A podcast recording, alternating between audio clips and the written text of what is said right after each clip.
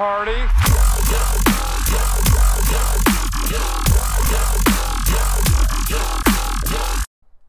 We're live. Uh, yeah, Tyler's never listened to this. What is that? Put your face up to the mic and say, huh? I'm gonna do a little video. Oh, Uh, there we go. right and directly in front of your. I got the shades on. See, you're cool as a cucumber, dude. I was made to be famous, Tanner. You. I, yes, yes, you were. I just haven't hit it yet. All right. Okay, make sure it's real cli- close to your face. This 'Kay. close? That close. No, like Oh. I'm literally your face on the mic. Can you? Does it matter where I touch it? No, you can Fine. hold it right there, or I like to hold it like right here, like this. All right. Okay, cool. I just don't want to mo- miss anything. Do out. you want to do the intro? no, you do No? the intro. Y- You have have you how many episodes have you listened to this? Not many. No. Okay, so you don't know the one. intro. No. Okay. okay. Uh, I'm what's still catching up on the one with uh, Joe? Joe. uh, okay. Uh, what's up, everybody? This is Tan, uh, the Donut Daddy. Uh, this is the Groovy Misfits podcast.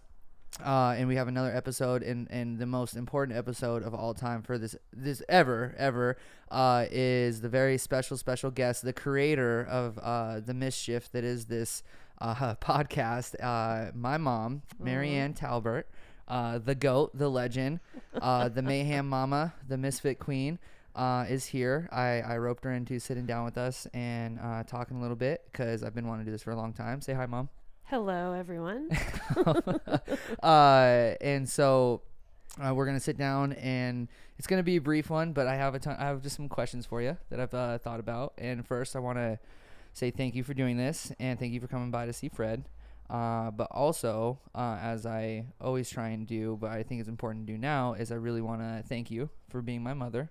Aw. Uh, thank you for being the woman that you are in my life. Aw, I would not be here without you. Uh, That is true. in many ways. That's like a quadruple entendre. Uh, and you know, I've said over the years, uh, especially since getting sober, that uh, I've never, in my entire life, I've never seen someone sacrifice more for the health and well-being of another person uh, than you that you've done for your sons. Uh, and I'm not even talking about sacrifice like. Uh, like material material things or like money but also like emotional sacrifice that you put in and uh, probably your own personal happiness so many times even though probably sacrificing for us did give you happiness very, very much happiness. right but like uh individual happiness as well which like as you know like on my father's side he never sacrificed for us but he always sacri- you know he was always looking out for himself. So i got it was crazy. I've always got to see the two sides of it and and seeing you and everything that you've done for me and my brother and our family over all these years uh it's it, it's probably the, one of the most fundamentally important things when it comes to character and just like the the true like selflessness an example of that that like i i cherish to this day. So Aw, i thank you for that i've you're told you that welcome. before Yes. yeah I'll quit calling you an asshole. no, I love that. I always tell people, I'll be like, yeah, my mom, I, I've said that a million times in this podcast. Like, my mom would just call me an asshole all the time. And, and I love that because it's like, I am an asshole. And that, like, uh, our relationship has gone complete. If you really think about just from childhood to the crazy years to uh, me getting sober, just kind of in many ways like full circle, you know, where we've really we've gone through a lot and we've experienced a lot together and uh, good and bad and i want to i guess uh, i want to start by asking you uh, this is like a selfish question but uh, what was it like and is like being my mother Oh boy. Jeez. That's a big question. uh-huh Um it's been interesting. it's been heartbreaking. yeah It's been educational. um but most of all, I don't think I can sum it into one word. Um it's been joy, and I mean that so sincerely yeah because when even things were hard, you know, when we you were a teenager before, you know, addiction and all that. Yeah. When you were little, you and your little shenanigans. um, my love for you was so deep. I was older when I had you. yeah When I how old were you I was 24. okay and how old So were you when you had tyler 20 just Okay. turned 20 Yeah, okay, okay, like a yeah. month and so i was older more mature you know s- married stable, had a home, you Yeah, know, that's surprising buying a 'cause you were home, married to my father. kind of stuff. Stop. Stable is subjective. yeah. But being your mom has I don't I don't know. I can't sum it up and it's been just joy, honestly. Well, what I was gonna say is during those hard times getting calls at two o'clock in the morning because you had wrecked a car that even wasn't even ours and i thought you Thankfully, were sleeping thankfully, thankfully, I never wrecked any of your cars. Yeah. um thinking you're asleep that's horrible Yeah. um it's just been joy you've filled my heart my heart has grown and grown and grown that's a hard thing about being a parent too because it doesn't end it's forever Yeah. it's perpetual and i would sum it up with joy being your mom Thank you. Yeah, honestly that's fucking. and yeah. you've taught me you're the best example of like true unconditional love Mm. Like like uh, you to me or me to you. My Or t- that's me just to our, our relationship. yes, yeah. yes, oh, our- okay. yes. No, true. just no matter what you there's people in your Okay. life that you can hate and because they do bad things or this and that you can walk away from but you can't with a child R- okay. and right. Hmm. Uh. not that I ever hated you No, no I'm sure. Yeah, I'm sure. I, I'm sure it wasn't your. You weren't my biggest fan at times, for sure, and and you earned that. Uh, what do you think? Uh, so I have a couple of questions, kind of on this like line of like parenthood and just like all that. But like, what was, what do you think the hardest thing was? Uh, raising me or, or raise. It doesn't have to be specifically to me, but just like that's just kind of what's relevant. But uh, just like raising the boys, being a single mother, ra- like, you know, just kind of on your own. Many ways was on your own. I know Steve showed up in his ways, Tyler's dad, but like on my side, you didn't really have much support other than my grandma at times or whatever. But like, what was the hardest thing uh, doing that over the years that you found? um the hardest thing is, is probably very honestly is realizing that you can't I can't, I couldn't be with you all the time and I couldn't protect you all the time. Yeah, Honestly, that's You the know, hardest yeah. thing about being a parent. Um, when your brother impaled himself, he was like what twelve. He in the ambulance. I forgot. It was so yeah. I've been through. I've been That kid's been trying to die for years. yeah, right. The weirdest Like I feel like stuff. life's been trying to kill me for years, and I just He's- I'm a cockroach. He's like he's been trying to kill himself for years Right. and just failed every time. crazy stuff's happened to him. But he said in the ambulance, he said, um, "Mom," because I had told him not to do what he what had led to this impalement in the Yeah. park, and he said, "Mom, I promise you, I will never disobey you again." and I just looked at him, and He must the- have thought he was dying. Yeah, right. The paramedic looked at me. It was a very sweet moment, and it just hit me that, and I said, "Yeah, you will. Yeah, you right. will." Yeah, that lasted a whole six days. Yeah, right. But um also just that that was the best example that I could not protect you all the time. You were Mm. there's a thing that says motherhood is having I can't I'm not going to say it right, but it goes like this mother lo- motherhood is like having your heart walk outside your body. Well, And that is so true yeah. because and here I put you on a motorcycle. Right. I gave you a paintball You gave us all the tools. You know, I gave you all the tools skateboards, to bicycles, yep, to- handguns, yep, razor blades. snowboarding, Yeah, everything. snowboarding. Yeah. And I seem seemingly I think we've got catastrophically injured on every single one of those things. yes, you. yeah. Actually, yeah, yeah, yeah. Broken arm snowboarding, broken ankles and fucking arms motorcycles, bikes, fucking stitches. Yep. You know, paintballing. Like Tyler shot me in the face with paintball before. Yep. Broke my nose with a skateboard when I was a kid at the stall Yep. cups. Like, You yes. And then on the other hand, I said that you guys either growing up, you guys either rode it, jumped off it, or set it on fire. Yeah. Those are the Or just broke it. You yeah, just angrily broke just broke it for no reason. but i think doing all those things with that fear in that ambulance at that time because you you as a little kid and tyler as a little kid and you know they you guys fall you bump your head you do Mhm. things like that but i think letting you allowing you do to do the alternative sports or extreme sports and conventional sports and all of that i think that was sort of like facing that fear hmm and controlling it. Does that make sense? Yeah. Uh, so if yeah, you're on yeah. a bicycle jumping 45 feet in the air, you're not down at the park getting impaled. I've got oh, you. you're trying to, yeah, you it's like a controlled like attempt at chaos or something like uh, that. I don't like, know, because I like you're gonna do it. The, that was both of your personalities. You were go go go all the time from birth. Yeah. You know, and so I knew you were gonna. Tyler was more measured and more, you know, like he did the things, but he was more conservative. Yes. Yeah. You put you on a motorcycle and you were just like Right. no fear gone. yeah. So I think that was kind of a controlled. Honestly, I think Yeah. it was kind of a controlled thing. I, y- if you're gonna be crazy and wild with these activities, I can be there. I can make sure you have the best protection, the best gear, sure. Yes. that type and of you thing. always did do that. because you're gonna sure, do it yeah. no matter what, anyways. Right. As you pro- prove when No, you you definitely were always. you stole advocating other someone else's car and drove it and wrecked it. So there you have it. uh, yes. Uh, what was it? What was it like? This is always really interesting to me. Uh, or I was just interested in your perspective. Is like, what was it like raising two completely different boys? Right. Like we were we're polar opposites. Yeah. Literally, like our stature, Yep. personality, Yep. uh, our life trajectories. You know, like it just. Not that like every sibling's gonna be the same. There, I mean, everyone's different, right? But like it to me in many ways was such polar opposites. Like, was it hard to have a rhythm? Because it seems like you were constantly like split between two different approaches as a parent, Mhm. right? Like how you're how you're Mhm. mothering Tyler and how you're doing that. Because you always, I mean, for example, like with me, I remember, I mean, my whole life you kind of always said like you knew I was gonna get up. Like I'd, I'd, you know, you knew I was gonna if I fell down I was gonna get up. If I got hurt I was gonna get up. I was gonna be fine. I was gonna keep going and just like kind of. If you threw me out of the water, I'd swim back, kind of deal. Yep. And one of it- my biggest failings. huh?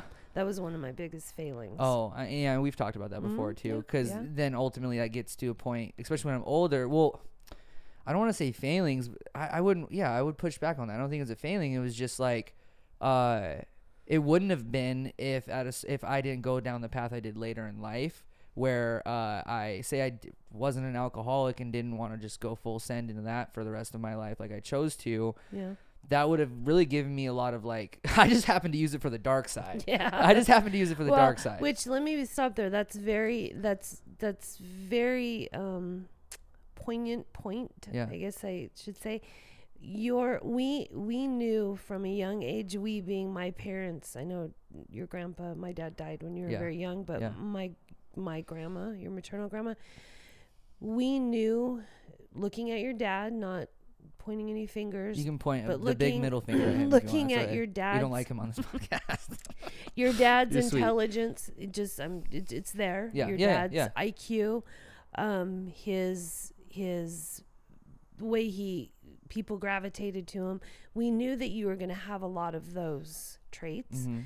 but there were a lot of traits that your dad had that i had too i was very outgoing i was athletic i was you know Yeah. we Beautiful. knew mm, that too Yeah. miss my You were a fox. i turned modeling down but Uh, did you uh did you real quick did you I was telling Madison this when we were at the fair uh did you didn't you win like a pageant or something no no I was walking by I was like I think my mom were you in it like the Miss Daffodil or something like that weren't you involved or was that someone else in no, the family I did. I Oof, did. I whiffed on that You know, one, shit. Grandma ran that. maybe that's what it was Grandma I just knew there was some alignment the Daffodil Princess pageant. She ran that. then why didn't you win it dude nepotism you should have got in there Yeah, no, that wasn't really my thing. yeah you're too I'm busy listening a- to Pink Floyd and doing So yeah, okay but I had a heck of a batting average. So. right Um. Anyways, just we knew at a young age that you. We, we weren't going to say you're going to be just like your dad. I never ever said that. But having those all those traits, your grandma, my mom, said that we're going to have. You can do good with those traits, Mhm. or you can do bad with those yeah, traits. and I'm a good example so of I that, yeah. knew, you know what I mean, and Uh-huh. that's true. If you look at any villain or you know, they're always really intelligent, right, right? sure And you and and you look at oh, you look at, you know, drug addicts Mhm. and very intelligent, Yeah, articulate. Their capacities typically look pretty what they high can do in a capable. day, Yeah, you yeah, know? yeah, yeah. Imagine if they were on, if they were in the stock market, or Sure, if they were building yeah. a business. Just the I mean, determinism is, is placed in a different absolutely, place. Yeah. and the And their tools are being used for. yes yeah. so we kind of knew that um so i knew that you had to be and and i guess i knew it too late because very early on you were just capable. Yeah. You were just capable of everything. Yeah. So I never worried about you. And that's why I say it was a failing. And what we talked about is that I just kind of put it, took it for granted that you would never need help. And that Right. didn't mean I didn't care for you No, and love you and yeah. hug you and all of that. But it's just like, okay, if something blows up, Tanner's going to have a solution. There's like a level of resilience there. That, With yeah. Tyler, he is intelligent, totally different personality Yeah. and drive level, and he, I felt he needed more guidance. sure. I guess like and more bu- more more more bumpers. protection. Yeah, yeah, more bumpers. Yeah. Yes, and it and it wasn't that he was, you know, any less Right. you know, like No, just a different fucking person. handicapped or anything. Just totally different personalities. Right. You were go go go. He was very methodical. Mhm. You know, very just slow. Yeah. Thought about things, mapped them out. Yeah. So Is that what they called me? Taz. Remember Ronald called me Taz? Yes, you were Taz, and what was Tyler? devil. Tyler Spank. was Or no, I was Spanky no, and he Taz. was the space alien guy. uh, Martian, Marvin the Martian. Yes, Marvin the Martian. I think funny. that was yeah. I think that was his. Yeah. Um, but yeah, you were Taz. Yeah. and I think I I don't I think the the difficulty of it came around later, you know, later on in mhm. that realization. But raising you guys at that time with the four year difference, I was in. It was enough to where I could breathe and assess that you were two totally different, Right.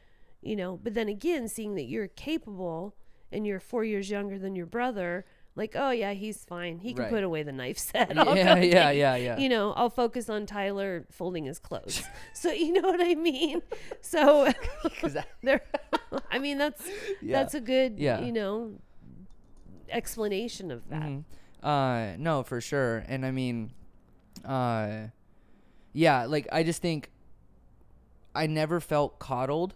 I always felt loved. I always felt an absolute abundance of love, but I never felt like uh, coddled, like like uh, or restricted, as if like like I was. I, ne- I always felt like I was capable, and then I had freedom, not too much freedom. I didn't really feel like I had freedom, freedom to do whatever the fuck I wanted until I moved in with you after the crash at the townhouse because Oh. you just were, you know, you're in the place that you're at and it was really just like you just you were struggling and it was just like it was dark, you know, and you were you were getting through it. I didn't know how to parent you. Well, right, and and I had just left that super bad swing, like that run of like at dad's for all those years and all that mm-hmm. abuse and all that trauma. Was with Janet for a bit, which is this was this weird like like stage of just I, I tranquility's what's coming up, but it wasn't like obviously like peaceful because it was like fucking crazy too. But like uh where there wasn't any trauma for the fir- like trauma or abuse there, and I never had the we had there was some traumatic shit that happened, you know, when I lived with you and just in the household and whatever. But like it was never like physical abuse or physical trauma. It was more just like wild shit that would happen with like fucking Sure. you know whatever that would come up. Just add Cameron. Yeah, right. Yeah, just sprinkle a Cameron and just fucking chaos. And so like in us and the boys and, and injuries and all of that. But Yeah, that was yeah. like that seemed way more normal than like what I did at dad's, which was just like purposeful abuse and just like you know horrid shit. But then so coming out of that into there, seeing that you just like yeah like you were struggling and that I felt for the first time like a large space of autonomy Mm-hmm. and fucking we know how that started you know uh and and that's no you we've already talked about that has nothing to do with you and your parenting that just happens to be that i was a suffering alcoholic that found the fucking solution of alcohol Yeah. and women and lost my virginity and friends and i didn't have all of that space because i'd always say this especially like when i'm speaking at meetings or i'm speaking at like uh at treatment centers or whatever like i was always afraid to exercise my autonomy at dad's because I was always I was always get beat up for it or fucking yelled at or you know just like shredded Right. and I was never afraid to be myself with you in your household uh but like I had I had this huge respect for you as well and that you didn't take shit like you were stern and that you'd put me in my place so there was like a I've always had this high level of respect for you uh and then in that moment living with you that respect was still there but I f- felt like in many ways you kind of gave me the nod where you were kind of just like hey dude like this is your pa- you know like i i'm not like you got some space now because i just can't i can't fucking do it right now and then that's when you know i went off I think whatever. it. I think it's probably. Um, just realizing, and I remember saying this to your brother, I don't know how to parent him. And part of that was not wanting, uh, and this is honest to God truth, is anytime you did something, I was so just frozen, like literally frozen to want to discipline you because I thought that you had been through so much and it's going to sound like an excuse but it's the truth Yeah. in my head i i did counseling with your sister or your aunt Yeah. renee and i just would freeze because i didn't want you to hurt anymore i didn't want and, and, that's also kind of what I was alluding to. Yep. yeah, and also yeah. look it didn't it wasn't that i didn't care i was what is that paralyzed paralyzed with what do i do put him on restriction you know it was like i did not know. I would have jumped out the window. how to parent you and coming off tyler who i thought his was the worst in the world knocking over garbage cans jumping in front of school buses class clown stuff you know going up against authority. He always Yeah. always got called because he would challenge authority Yeah. all that kind of stuff. I thought that was the worst thing in the world a kid could do. Uh-huh. you showed me that it wasn't. Holy hell no. No that wasn't the worst thing. Honestly that's why i thought oh tanner's gonna be a breeze. And got to tanner is like no this is the worst thing. This is the worst thing. But then you also think about my generation when i grew up and not i don't think realizing that you were what we put you in rehab for ecstasy or Yeah. you know Do you remember that something night? Oh my god, oh, can I we talk just- about that? i always remember Can we that talk about that? Because Sure. I, I really, we've never I, now on the podcast. Like I've never, uh, I've talked about it before, and I've told Yeah. Madison, I've told Yeah. so many fucking people this story because it's it was like a very profound experience. But so Max and I, we had uh, I tried taking ecstasy, but so I was getting in a lot of trouble. I was like drinking before school. I was dating Cassidy, and that was a fu- you know that was just Yeah. fucking crazy for me Yeah. and uh, everyone and shit. It was super fun, and you were a great mom on that, like a boy mom on that scenario. You'd help help sneak her over and all that. You were just awesome. Take us on trips, all of that. Uh, Remember going to the ocean or the the, the, the campground? lake that I got, Lake Sh- we got Lake 86 out of for Cushman, life. Cushman. Oh my God. You were so mad about that. yeah, but I yes I was mad, but I came home and made you. We got We fresh went clams, clam and I made you clams and linguine Yep. in clam sauce. So I got ki- we Yeah. I got kicked. We got 86 out of that fucking lake because I was hungover one morning and I started walking to the that lake was horrible. to wake up and I was naked and I didn't know I was naked until halfway to the lake and everyone was looking at my little Didn't know he dingle was dong, my naked. little dingus fucking wiggling and I'm like I run back and the guy comes up, "What the fuck are you doing?" My mom's like, "Tanner, goddamn it, you God. fucking asshole. Get her shit." She you were so upset. I felt so bad and like Which is funny because I hadn't been to that lake for Right. like 20 And years. you hadn't been so it back and whatever. And it's also- it's like And a lake. What are they gonna oh, do? really? Like, it's too far away. "Oh, you guys are back. Let me see your dick." I've seen that dick before. You can't come. No, like it was the thing. But uh I said they have our license Yeah. plate.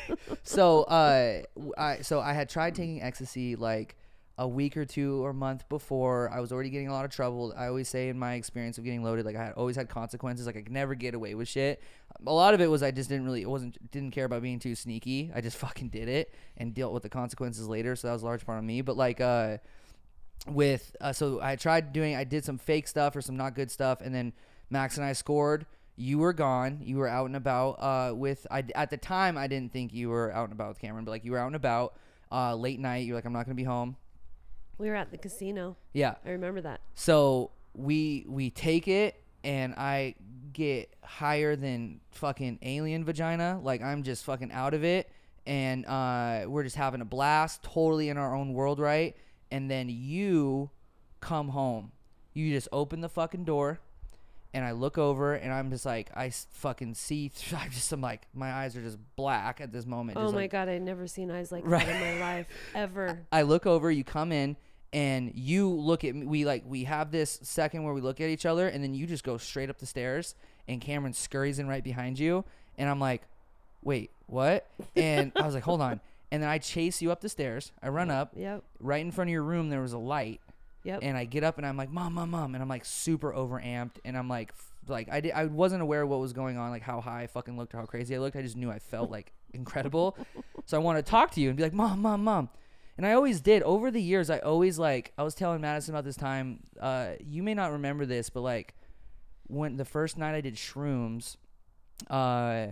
I had told you, "Hey, mom, I'm gonna be unavailable for you." you I know you probably don't remember this because it was kind of like this wasn't like a bad time or anything. But I was like, hey mom, I'm not gonna be available for like six or eight hours. I'm gonna be off doing my thing. You won't hear from me. Uh, you because I think you wanted me to come home that night. To, you were making chicken and rice. Okay. And, and, and something like that, and you're like, I want you to be home, uh, and it was just me and you. We were living on the 128th house, and I was like, hey, but like, don't try and call me. I'm gonna just do my own thing, but I will come home. I'll get back to you. Was that uh, the duplex? No, that was at yeah the 128th duplex. Yeah, remember? yeah, yeah. Uh, and so, and then I fried the fuck out on shrooms, went out of my mind, crazy. And I just remember at one point when I got back home and I was kind of coming down, but was still just like gone. I got I jumped on the bed at the place that I was like supposed to crash at, and I was like, my mom misses me. I need to go home. I was like, my mom misses me. I need to go home. And I called you, and you literally were like, Tanner, I miss. I was. I'm so glad that you called. I miss you like crazy. I made chicken and rice, and I want. I was. I'm really glad because I was calling you to pick me up, Right. and you didn't. I don't think you knew that I was fucking out of my mind. But I was just like really quiet. We went back. I remember frying balls on the couch, but you gave me the chicken and rice, and we were there, and you were just like, I was It's really. probably like the best chicken and rice ever. yeah, it was always good. But I was like, it was just crazy how throughout the years I always kind of like, just our connection has been so strong and, and so intense. Just like my our whole life together. Like I Mhm. always, even at my most fucking insane or whatever, just always kind of felt this draw back to you in these like really random times. Uh, and so in that moment with the ecstasy, I run up, turn around, and then uh, when I saw the look on your face, and this is kind of want to know, you can kind of take over the story from here because I'm really interested in how this goes. You looked at me and you were like, like fucking shocked. You're like, I, what the fuck's going on? And then I realized, oh, you're like geetered on ecstasy right now, like you've never been before. And like she's looking into your soul because my eyes were fucking Yeah, black. they were crazy. so what happened? Um, I remember.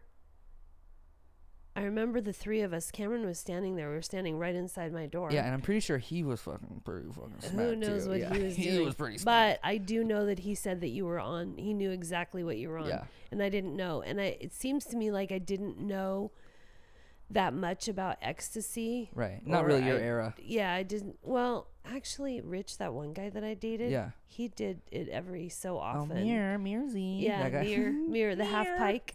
yeah, what a loser. buddy. Anyways, um, so I immediately called Aunt Renee. I freaked out. That I night? panicked that night. No I called right then. I called Aunt Renee and I said he is on something. And Oh, then I was called your dad something. and I cried and I said I don't know what to do. So it was you that called my dad I did call your dad. because I thought it was Cameron that called my dad I don't. that morning. I don't think so. Because my whole my whole perspective on this was that Cam was. Didn't your dad come over that night? No, that next morning. So that's what I'm Okay, getting maybe at. it was morning. after that fucking, it, it was probably morning when he called my dad because I thought that Cameron was fucking spun, and that he was like, I gotta fucking snitch on him before he snitches on me. Oh, yeah. Doesn't it sound like that? Y- yeah, just that fucking son of a right. gun. Yeah. And uh, because I- remember when you looked into my fucking eyes, I realized and I tried to throw you off my tracks by crying. I tried to fake cry. yes. But I was so fucking that. high. I remember you begging too. yeah, I was. that turned into rehab. yeah, y- oh, Yeah. yeah, yeah, yeah. Right after that is when I was Uh, going. camp. Uh, camp sundown. rehab. Yeah, Yeah, camp rehab. Yeah, uh, summer camp. Yeah. No, but I remember trying to fake cry, but I felt so good, and I was so good. I was like, ah! but it, and I just it was more silly than anything. Uh, and uh, then I remember you were just like, okay, Tan or Cameron or someone was like, okay, bud, you you and Max just go lay down. And I remember calling like, uh, remember Sebastian Sabby Yeah. called Yep, her and talked to her. For, she was in like somewhere. I think she was in Oh, Vegas. sweet So girl. somewhere she like talked to her for like three hours, just like mumbling to her, fucking, and she was just like listening. She probably fell asleep, whatever. And then in the morning, fucking Cameron and my dad bust in the room. My dad like fucking grabs me by the foot. He's like, "Get the fuck up!" Takes me downstairs. Uh, I piss in the cup, and obviously, as you may know, you may not know, ecstasy is like a fucking Molotov cocktail of drugs. So it popped Oh, with so everything pops everything. it had yeah. like ketamine in it. It had fucking PCP in it, like all trace Right. amounts. And my dad was like, I remember freaking out about that he- part. my dad wrote seven different drugs on a piece of paper. He's like, I my rem- son's a fucking junkie. He I fucking. Uh, remember that because I remember hearing the, all the different things and going, "Oh my fuck? God, he is off and the I just want to tell you, I felt every one of those. Yeah. I felt every. So check. And then what was funny is because like I had convinced you guys not to send me to treatment because I'd already been told. You guys were told by the counselor from school that like I need to go. I was at risk and I need to go to treatment. Yes. Convince you guys not to go. And then a week later, classic Tanner, I fucking get bombed on Molly. And then I think I was in. Yeah, I went to Selah that next weekend or something. It Yep. like immediate. That got very fast. yeah. Got arranged very fast. Uh, question on that. So this kind of goes along the lines of, uh, and I won't keep you too much. Are No, you, I'm- I'm you're good. Okay. Uh, this goes on along the lines of like sacrifice, and just one of the things that I've seen you do multiple times in my childhood, in regards to like when I was really struggling and I was dying. Uh, that like I could only imagine. Uh, was probably as a as a mother, uh, probably one of the hardest things you've ever had to do. Uh, and it seemed that way even in the time, even when I couldn't clearly see it because I was just selfish. I, I knew that it wasn't easy for you. That like there were multiple times in my my childhood where or in, in that moment when I was just like fucking full blown hell hellraiser that like you you made the decision to walk away and just instead of save quote unquote save me like that codependent like so like for example when I did go to Selah it was I was just telling Madison this the other day that was like one of the most meaningful trips even though it was sad but like it was just me and you remember it was just me and you we drove Selah was downtown Tacoma. no that was Sea Mar that was the detox Okay, that place no was horrible. that has to do I Where was was Selah? Why can't I remember Selah? Yakima. It's it's out there. Remember, you and I drove all the way out. It was just me and you. It was a cute trip. We had a blast. We went stayed in a yeah Yakima Selah area. Oh, I, yeah, but you went to ranch. Sun, you're Sundown M Ranch. Okay, It's I, in Selah. I'm looking at Selah as actually a facility. I see No, no, yeah, saying. it's Sundown. Yes, And I we d- remember that hotel. Yes, Right, we stayed. yes. We got a movie. We, we got some food, We and then got- we yep. had a lot of times like that growing up where we spent time together. But in that moment, even though it was like the the circumstances were kind of dark, I was getting you know I was like in, just starting to get fucking crazy. But like I was just telling her like it was a really good fun time. You know what I'm saying? Where Mhm, we got yeah, to connect and spend time together, just you and I, right before this really kind of thing. And what was crazy is like I can only imagine what it was like because I felt super close to you, and it was like just like really connected. And then when I got there, right before I kind of felt that impending like she's gonna have to fucking leave, and I'm not Mhm. gonna want her to, and I'm not gonna want to be here because I, I don't want to be alone, and this is scary and all of that. It's first kind of like kind of thing that I had to go through like that. Yeah. And I remember we were in the lobby, and I was fucking melting down Yep. absolutely and uh you were like like i was like begging you with Yep. all of me like please don't leave me i'll change That's I'll, funny. I rem- I was remembering that as you were Right. So it is a real memory. yeah and uh just like i was fucking like distraught you know Mm-hmm. and just like I could only imagine what it's like to see your child like your baby boy who you've, you've explained you have the love for just like earnestly like like convinced that like you leaving is what the true pain is Yep. but me you know me staying is like the true pain and please don't let me go through that and that was the first time that you like and you did this my entire life like in the getting loaded section where it's like you never like grandma would have never done that. Janet would have never done that. They didn't do that. They would take me. Right. they'd be like okay Yeah. you learned your lesson. Was that enough? Okay come with. Yep. and nothing would ever change. Yep. you every single time over the years sacrificed your fucking love for me or that like wanting to you ultimately knew that was the safest option and it needed to be done and it was but like w- what was that like? And where where in you did you find that like fucking level of willingness to like this is the right thing i need to do this even though like it just takes a lot of courage i could imagine you know? I remember that being like one of the most painful things at that point, because you At that always point. yeah.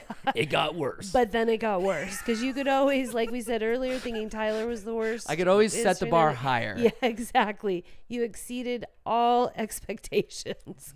put that on um, a resume Yeah. But I remember that being one of the most heartbreaking things and having to drive home alone. I can Alone, remember it right yeah. now. I remember driving through the pass and everything and just, am I doing the right thing? Am I doing the right thing? I can't believe we're here. And always wanting, again, never wanting you to feel pain. Well, feeling pain and learning lessons is part of parenting mm-hmm. that's just part of it and i think that you having to go and talking to aunt renee and this is one thing that she said that i share with other people it's not too religious higher power whatever you want to look to she said that i this is in this moment when Yeah. you were high and i called her on the ecstasy i called her and she said you have done the best parenting, human parenting. You're as human parent that Mhm. you know how to do, but ultimately, he is God's. Right. He belongs to God. Yeah. So this is between him. So she kind of, and it seems like a very, that's as simple as it was. Yeah. That allowed me to know that this was bigger than me hmm and it was bigger than you. That your reach was finite in some Yep, ways, I even though it's probably only- tough to fucking. and yeah. thus far, the human parent things I was doing was not an, you know, obviously wasn't working out. right. Yeah. the saying, okay, you learned your lesson and giving you another chance. The same thing. If you do that one more time, if you do that one more time. Yeah. I'm gonna. How many do it one more times did I say that to you, Tanner? Yeah, I I'm mean, gonna do it that was my parenting to you. Yeah. And you would. That is what gave me that courage, or I don't even know if it's courage, but the power to walk away and knowing that that was the best. But it was very painful right. because I wanted to bring you home many times. Uh, yeah, I know. And then again, when you and Tyler came out again, and I was like, it was like a week later or two weeks later, because I know you and Dad would like flip back and forth. Mhm. That like, when Tyler was there, and I still was like, get me the fuck out of here, you know, Yep. please. And again, you, I think you had more resolve that next time because you had Mhm. already done it, and that like, it was just like, dude, and it was two more weeks. You know, I just didn't I know. the concept of that was just like, uh, agonizing. I wanted to get home. I wanted to like fucking, you know, all that. But uh, because then also, but I think you that really gave you that empowerment that you knew that was right, and that's really cool. You say that with Renee. I didn't know. I just sometimes I just I wasn't available to even think about these things when the, everything was going on. But like when we were down in Portland visiting with Renee at breakfast, she was like, "Yeah, I've I advised your mom through almost all of that."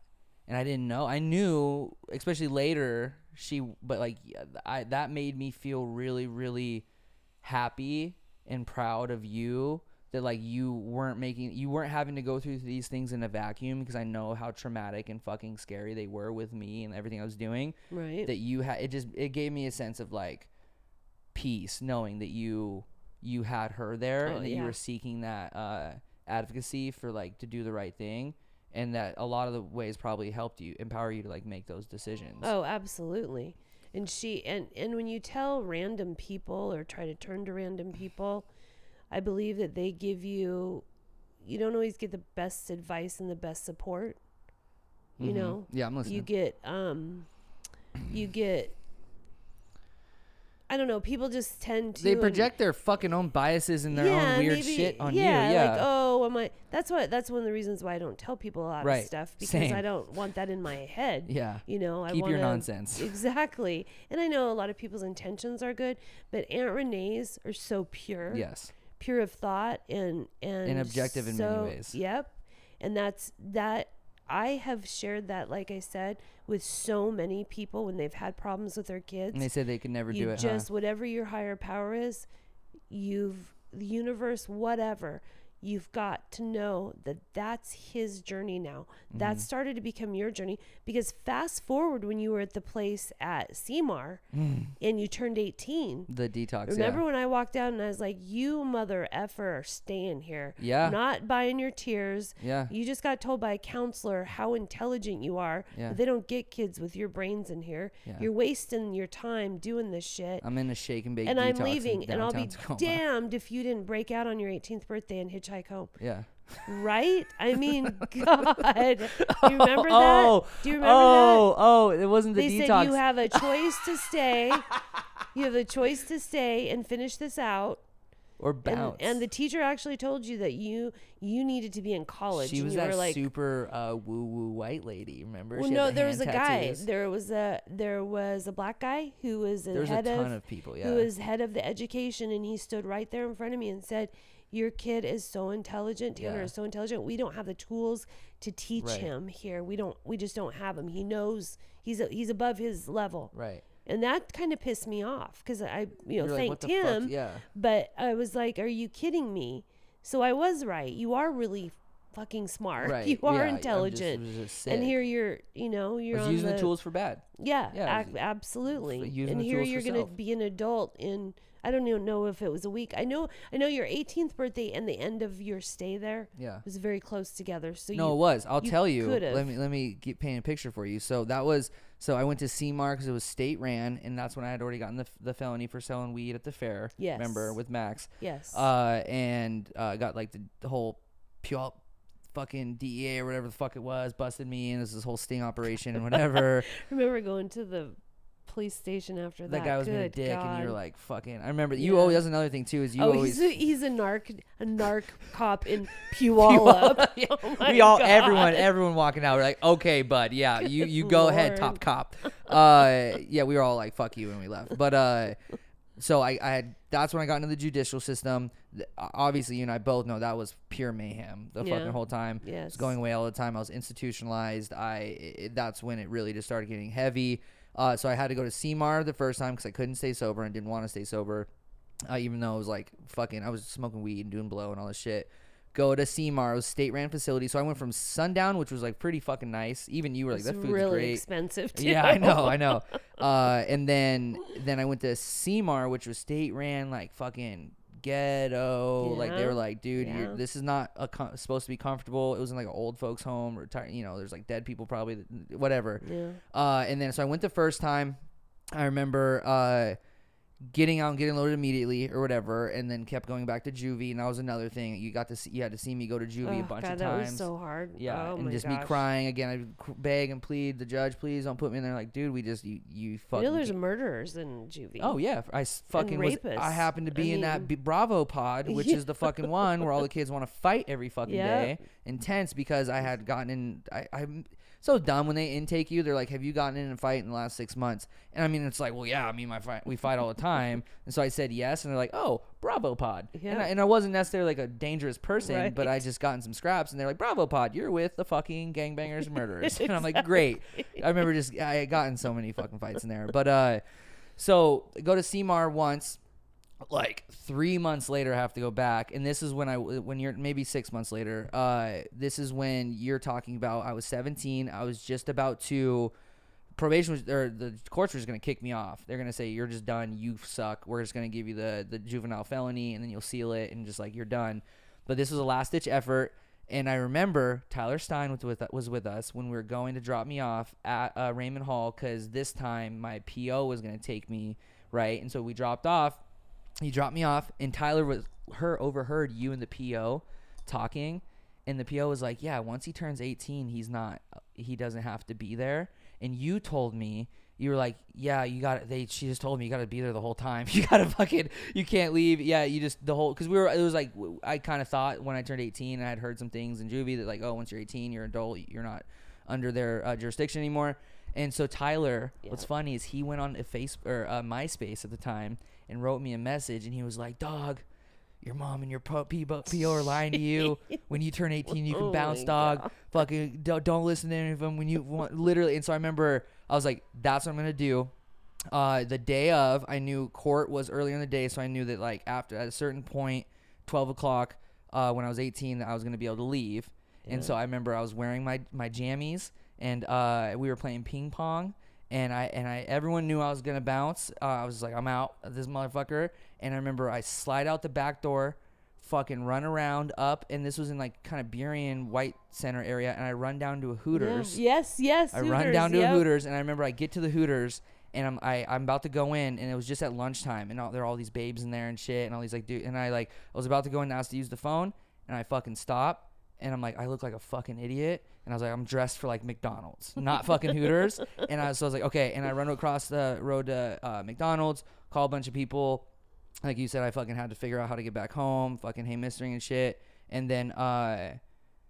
Yeah, that's so funny you say that. And then, but I thought you were talking about the detox because that was another time when you were like, I was like, Mom, this is fucking crazy. Yeah, that was yeah. this was is insane. too. There's like Yep. people like shitting and pissing themselves. This is my first exposure to like real fucking like gutter Mhm, shit. mhm. And I was like, please give me. I, I was the one juvenile in like a 40 person adult detox. And I wasn't even really doing dope like that. I was like, But didn't you have to go there in order to wasn't that a step to something? I wouldn't have just dumped you at detox. No, it was a they they were like, dude, we've put you on house arrest, we put you in jail, we've put you in detox, Okay. we put you in fucking. I had to do like observed community like detention, which is I had to go to like the YMCA for like a week and Yeah. sit around and play disc golf with this fucking hippie. Like they they're like, we've thrown everything at you. The last thing we're gonna try and scare you in is like fucking detox. And I remember, uh, and it wasn't. It was detox is like seventy two hours. They had me in there for like a week. Remember, it was think like it was a week, It was like five. It felt like a week. It was like five days. No, seriously like long Might- fucking yeah, time. it might have been. I know it was longer than I That's thought it was when I met be. the Russian who gave me that shitty weed. Who oh remember? my god. Who was gonna like blow Nobody up our house? knows all the thing. The Ru- the Russian. Do you know I paid the Russians? I know you and Cameron. Do you know they came to our house?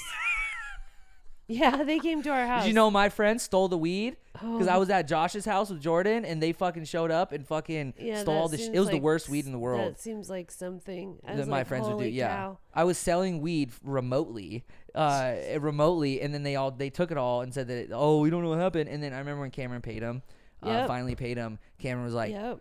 "That's some bullshit, bro. That's not that good green BC bud. That's some whack shit. Get out of here." And we left. And uh, you know, I ended up running into that guy like years later in jail again. And he was like, "Oh fuck," and I'm like, "Fuck you, Vladislav, you piece of shit, and your shitty fucking weed."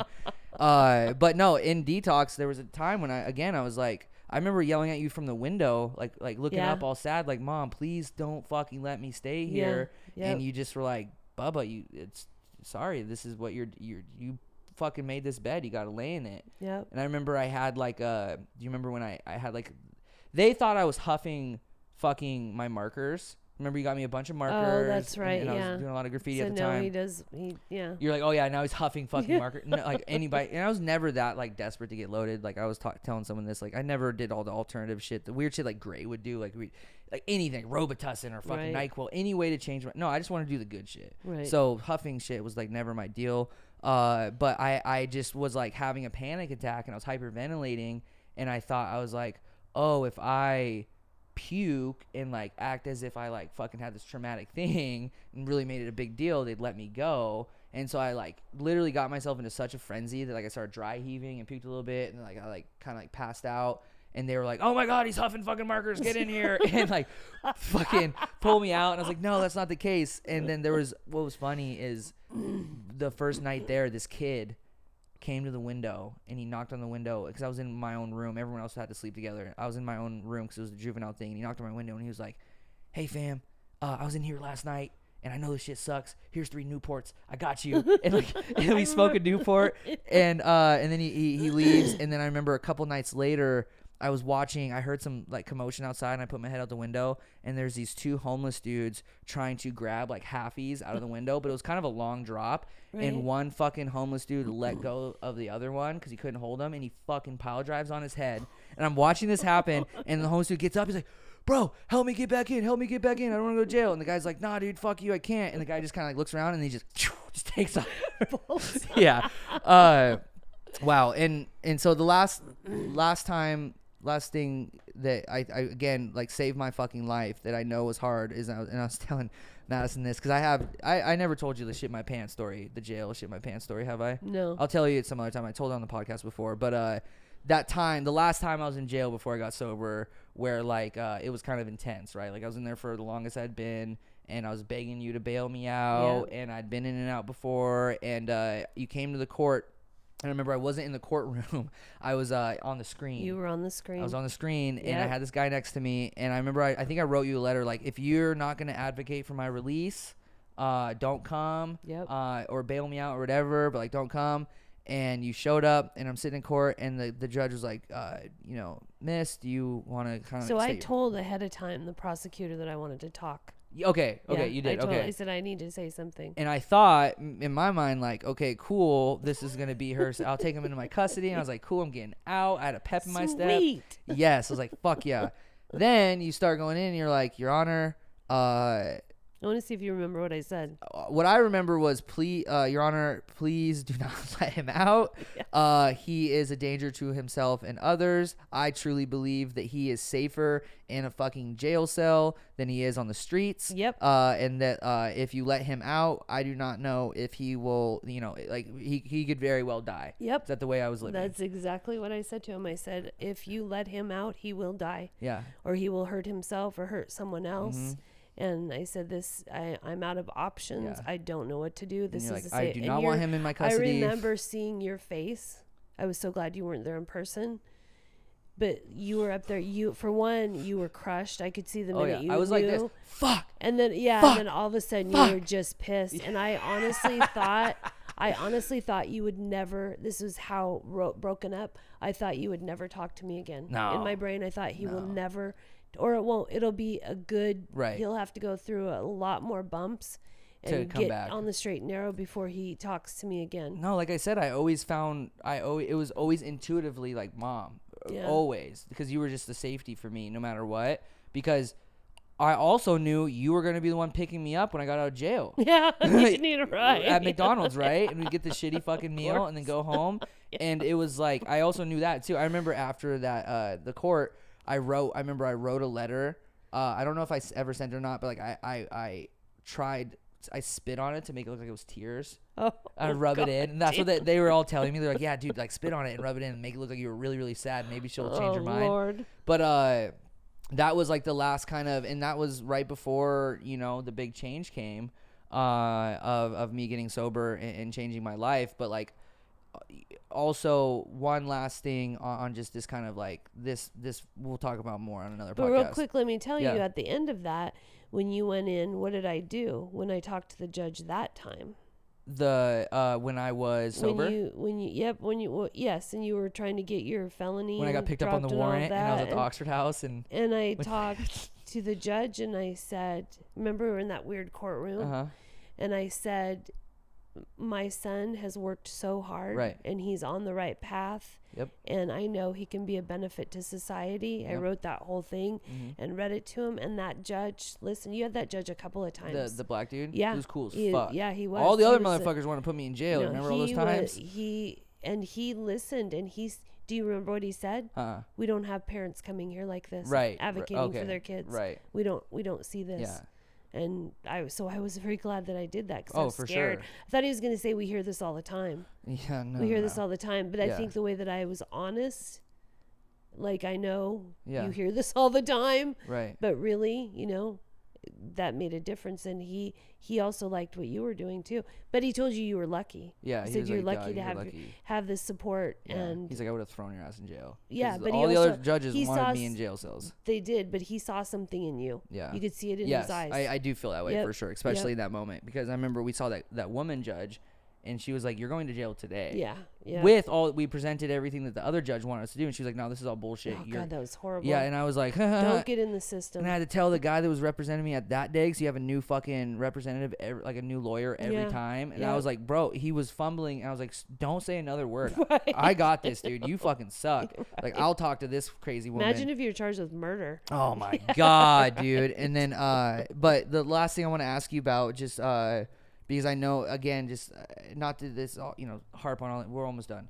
Uh, no, I'm good. harp on all the negative stuff, but just this is these are some perspectives that I think it's important for me to hear from you so I can emphasize as empathize as best I can to you and your experience. And I think I, I over the years since being sober and all the work that I've done and we've done together, I've really gotten you know when we have our conversations the true perspective and, and I really understand what I put you through and that like I I believe like through the when I made the amends to you that like I think from that moment I've done my best to uphold that and then Mhm. that's what like really restarted our relationship uh, and, and got it to the place it is today, which is absolutely beautiful, super meaningful. Is uh, those those times that I'd come out in detox and would.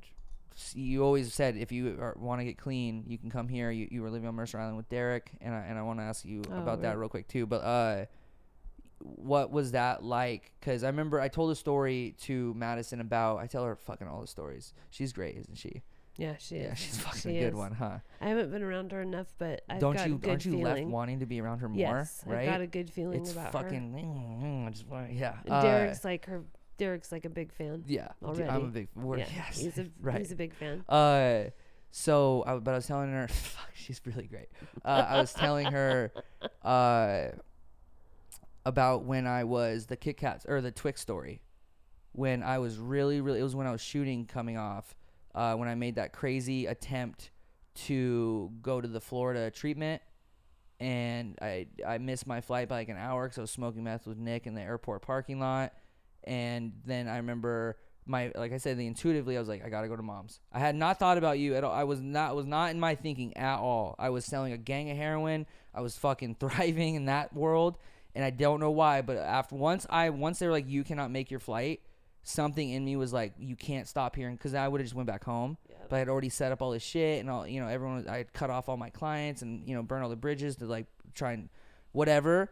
And I was like, I gotta go to mom's, and I took a handful of fucking pills and we met up. I called you, and you were, of course, just immediately like, okay, yep, come out. You met us at Southcenter.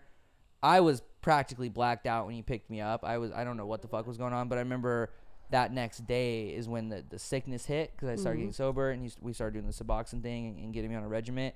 But like, all I remember is you like laying with me and holding me, and like night in and night out, like shitting my pants, puking, like just like you had to force me to shower Made you just swim. Made you swim in the lake. which made me super sick and i went back and was like and, and like all this crazy shit but like i remember you told a story about how you i didn't eat for like three or four days and i was Mhm. really sick and that you were like really scared that i was gonna like i could die or like my shit was gonna shut down yeah. and that you left uh, one day you guys were leaving and you were like you can't remember you came down you're like tan there was like it was like a last ditch effort to try and get me to be able to eat you're like tan there's uh patrick left you a bowl someone left you a bowl of weed Yep. and uh, he said that good green. Yeah. He said he just needs a little good green. Left you a bowl of weed and a Twix because I was all about Twix and Red Bull at the time. Yeah. You're like, and a Twix on the counter if you want it. And I remember just like you left, and I kind of like crawled up there, and I smoked like half the bowl, and I opened up the the Twix and ate as much as I could before I got sick. And then I went downstairs, and you. I remember you telling me that when you came home, uh, that like you just started crying because you saw that like I had been up, I had fucking eaten Mhm. something, Mm. and that you were like, okay, he's gonna be okay. Yep. You know what I'm saying? And just like, I just thank you for that because one thing that you also didn't do, mom, is like, and I know this had to have been fucking catastrophic for you. You told me later that like, you told me the truth about your perspective on it. That like every time I'd come to you with that idea of like, okay, I know what I'm gonna do now. I gotta go back home, right? Yeah. Remember that time I was on acid uh, oh after yeah. the show, Yep. Yep. and you're. I got it got, again. I was just like, mom, got in the car uh, Mhm. after foundation and I was like, Mom, I'm high as fuck on acid right now. And you were like, Oh my fucking God, Tanner, are you serious? And I was like, Yup. And this is going to be crazy. And you were like, I was saying crazy shit. We went to the gas station. You were like, Do not fucking say anything to anybody. Because right when we pulled up, I started like chirping at people. And you're like, Don't say anything to anyone. Stay in the car. I follow you into the gas station. I'm starting Of just fucking. course. And then uh, we go home. I have this crazy trip.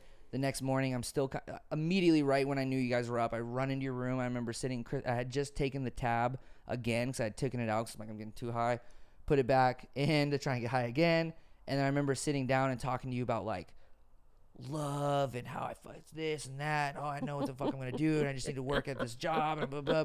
And I, you told me that like every time I'd come to you with these schemes, that's like you knew what really was going on. Yeah. Like you knew that like what I was trying to do. And it was always about after like two weeks, right? Right when I started stabilizing. And Yep. that obsession that I believe now that I didn't know of then, but that is alcoholism was it like that just would take full swing Mhm. because it wasn't like I was going to meetings or anything. I was there any it's just I was sitting there sober. And uh, you you wouldn't stop me though. You never stopped me. Nope. You're like cuz you knew that like one way or another I was going to go and I really like I needed that because I think if I felt again like coddled or over like like restrained from doing that that they would have just breathed more resentment and I would have fucking found out like reg- I would have went regardless. Because I knew it had to be your decision. Yeah. It had to be your. It was Yeah. now your journey. Yeah. But one thing that I didn't, I don't know if I've ever told you this, and I- if this might be a really bad time to tell you this, but we'll just go for it. Yeah, podcast. I'm sure I've told you this. I try to block it out and I don't do it anymore. Yeah. I planned, I got to a point where I planned your funeral Hmm. probably no less than six or seven times. You never told me that. I'm telling you now, Wow. because you're so far ahead now, Right? Yeah. Yeah. and that it's okay. Fuck. But anytime I heard that you overdosed, that you, you know, all this stuff, Yeah. Got at- robbed. after Robbed I was somebody. with Derek, yeah. yep. And you came and detoxed a couple times, and you go back, And and you went in, and you got to get your backpack, and you came out. You're nodding out, but you didn't do anything. Yeah. You're like, No, are you high? I'm like, no, I'm not fucking high. And you're didn't do anything. oh no, not at all. Fucking hell. and you're like, yeah. You know how I know you're high? Because you're an asshole now, Yeah, and you were an asshole before Oh man, hell. But I got to a point, and that was part of my dealing with it too. And I, I didn't even tell this. Renee, Renee doesn't know this. No one knows it. But I got to a point when something like that would happen, and I would just said, "I'm gonna lose him. I'm gonna Mm-hmm. lose him." And I spent Derek knows spent many a nights. He spent many a times holding me, holding Yeah. me, and telling you you're gonna, you know, he's gonna be okay. He's gonna find his way. You know, da da da. And I would just in my head I would just, it was almost as if I had to do it so that when it happened, and it wasn't like I was waiting for you to die, not at all. I always had hope, always had hope. But it was like a coping mechanism Right. to where if it happened, then I was like, okay, then I'll, I'll know what I have to do. Like, you can't all- break down. yeah. You have to do. There's things you're gonna have to do. You're gonna be the mother of a dead child. You're you have to bury your child. You know, I got, and I think it was just, I think it just was an absolute coping mechanism. It was Yeah. brutal. It was like controlled, like pre-controlled grief. Like you knew, Yeah, that, like once absolutely. that came, that yeah. you would like and I thought maybe by the distraction to- time it happens, Mhm. God hope, God willing, it does not happen. But when it does, you'd be prepared. I won't literally fucking die Right. because I knew if that happened, if I could even get through a funeral of one of my kids, Yeah. I'd probably be dead two days later. Right. I mean, honestly. Yeah. So, especially from something like that. Mhm. So, to me, seeing so senseless, which we know it's not senseless, Mhm. it's a it's a disease, and we know all that. But in your brain, you're like, you know, thinking you can fix somebody that Mhm. easily, and I just couldn't. I couldn't deal. I had to do that to deal with it, Wow. and I don't do that anymore. You don't have to. Uh, yeah, but I mean, it faded. It just, it just, even after you went through rehab the last time, and you, you know, you started. It was touch and go. Yeah, but you didn't, you didn't relapse, and things were going great. I told you that for so long. I had that. You call or text. Yeah. Like, oh, he you'd freak out. this, yeah. that. All the discussions we had about. Well, 'cause I wanted to give up a bunch of times. Yeah, I wanted to go back home. I yeah, was like, this because is too the much. court was making it just Fucking with being me, yeah. horrible. I- As good as you were doing, or the Oxford House, horrible. or the can't drive. Or, and then that just know. all went away, Tanner. You did. Yeah, I It just did. all went away. Well, that's that's because of you and Renee and Derek, though. You guys promised me. You know, remember on my five years? Like, remember at the treatment, you guys were like, I was like, if I go back home, I'm gonna fucking die. Yep. If I if I go move back in with Janet or Grant, I'm gonna fucking die. Yep. And I was like, I don't know. I don't even know if I'm gonna be able to be sober. I've never done this before, but like I know for a fact if I go back there, I'm gonna get fucking loaded. And you were like, Bubba, just me, Renee, and Derek, we got you Yep. fuck everything else. We got you. Just don't fucking give up. And there I were it- times when I would try and give up, but you guys were always there. You were that insular family, that support. That like every time, uh, like you would just you would freak out sometimes, be like, no, please don't go back. but then like I would, then I had a good sponsorship, and everyone would, I would just take a beat and get through it and get through it, and you guys just constantly kept showing up for me. And then I finally, you know, this too shall pass, and those it would pass, and you know we, the rest is history. We made it, but to your credit, that's because you wanted to do things on your own. yeah. You wanted to be independent. I said, I'll quit my job and drive you to Tacoma or to Mm-hmm. Right. Puyallup every day if I have to. Yeah. And you, I believe, because of the person you are, of course you would have done that. I think if it came to that, Yeah. but you wanted to fight for a way to do it yourself Yeah. and not just have everybody do everything, Right. which would have been worth it. But I think that's part of it is that you wanted to be independent and figure out, out a way finally to get it. Yeah. You know, and we're like, it's okay. Now's the wrong time for you to be independent. now we want I'll to figure it yeah, out. And you're like, no, yes, no, no. we'll drive you. Right. And it just all it just all worked itself out and you got through so much, Tanner. This is all because of you. I mean you Mm. You did Daddy. it. Yeah. Yeah. And yes. Yeah. Yeah. yeah. But no, I, I, did I the get what you're saying. I had, yeah, I had to move my fucking feet. Yeah. I, I just had it. It was an earnest desire to like. I, I want. I did not want to be the person I was anymore. I didn't want to be the monster that I was anymore, and the selfish person, and I didn't want to hurt anyone anymore. and just for the first time in my life, it became so clear that like I wanted to live differently and I wanted to live. I didn't like to be close to close to death anymore. I wanted to be Yeah. closer to life. And uh, you know, the last that last hard moment for you uh, was when I left that detox. When I tried to go to sundown with Janet and Grandma, Mm-hmm. call you, hey, I'm on my way. You were like, don't fucking. What shit show you were like, was. don't fucking come. Your Yep. brother's here, and I was like, I'll be there, and hung up. Thanksgiving Day. Yep, and I Mhm. didn't even know. That's how selfish I was, and so just delirious and just like fucking on a mean one. I didn't even know. Showed up at your place, uh, and I remember I, I tell this story every time I speak at the treatment center, and just like when I tell my story that uh, I look I look up into the window, I make eye contact with you. We're in the kitchen, and you look over, and you just go, "Oh fuck, he's here." he like, and you come right out, and you're like, "Nope." You're like, "Nope, fuck this." If it's you coming in or them leaving, you're not fucking coming in, dude. You're like, I'm done doing this fucking shit. We've done this before. My family's in here. You're choosing to live this fucking way. And you were like, no, fuck that. And you go inside. Derek and Tyler come out. First things first, they say, Tyler, he's mad dogging me. I'm like, go the fuck inside, dude. I was like, I'm not dealing with you right now because he was like just mad dogging me. I was like, get the fuck inside. Derek has, you know, the the heart that he does. And he let me go into the basement. And, you know, and then, uh, you know, a week later or whatever, fucking in treatment. But like, just quickly, uh, I have like two more questions for you, but quickly, like, and you've you've just alluded to it, really. Just, uh, I just want to thank you. You've grown with me since I've been sober.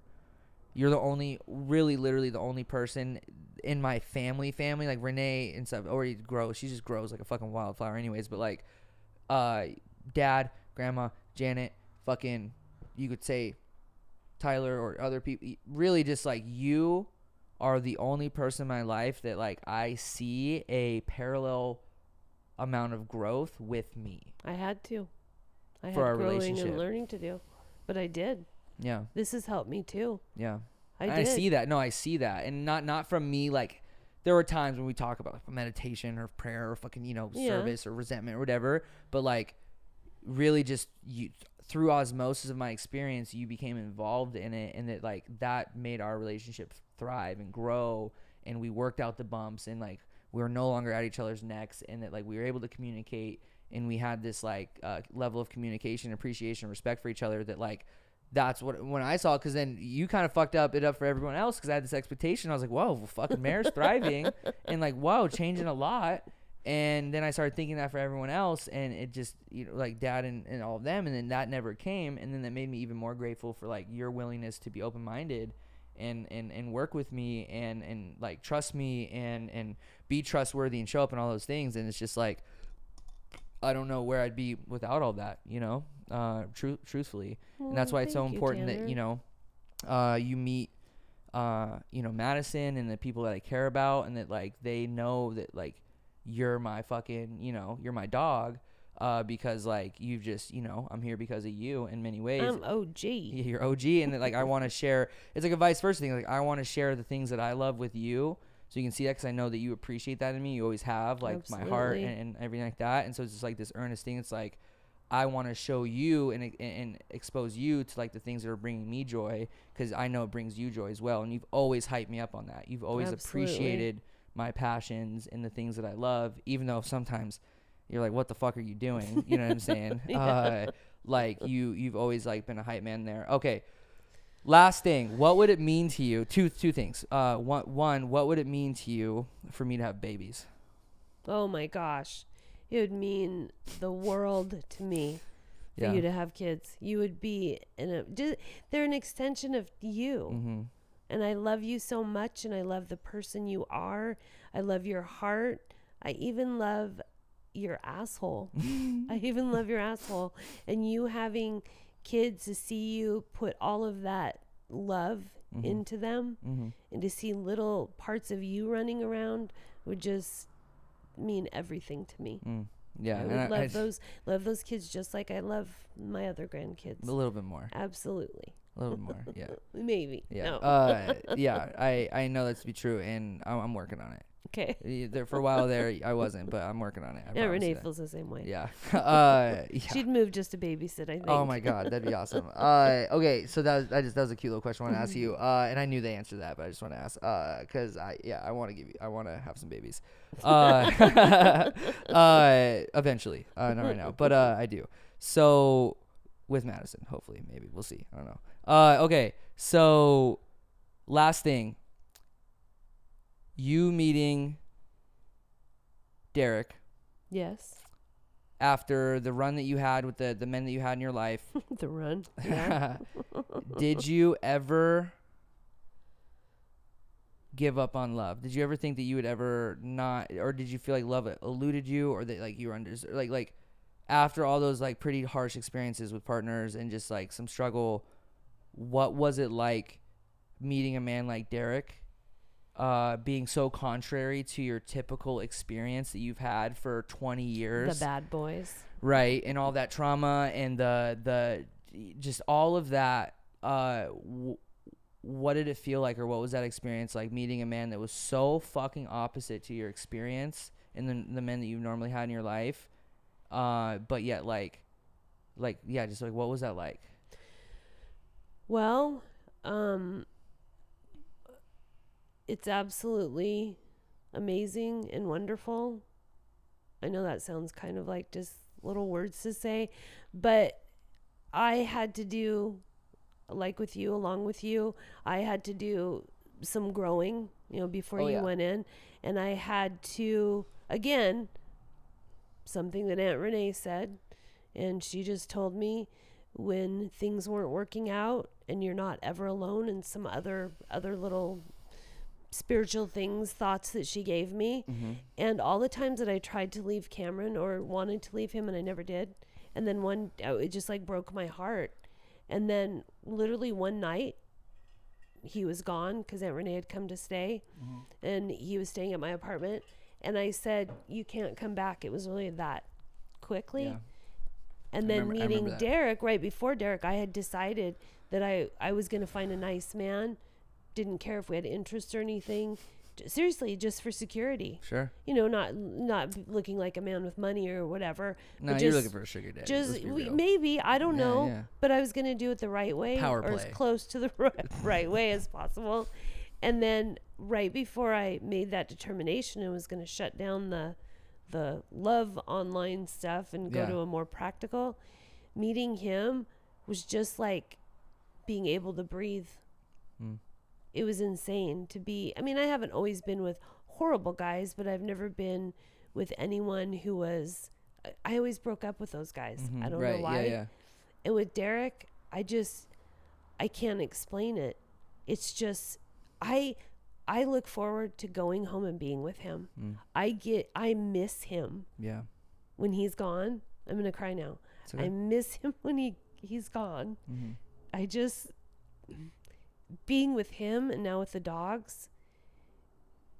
I kind of think why didn't I meet him earlier? right you know but i i didn't because i wasn't ready and i had Mhm. some things to learn and i lear- i feel that i've learned those things and those experiences shaped you into the Yeah. person you were to be able to accept that when Yeah. you when he came. And it's just peace. Hmm and i know and i don't want anything to happen to him. I mean sometimes he's standing there getting you know he's a dork. He's such a dork.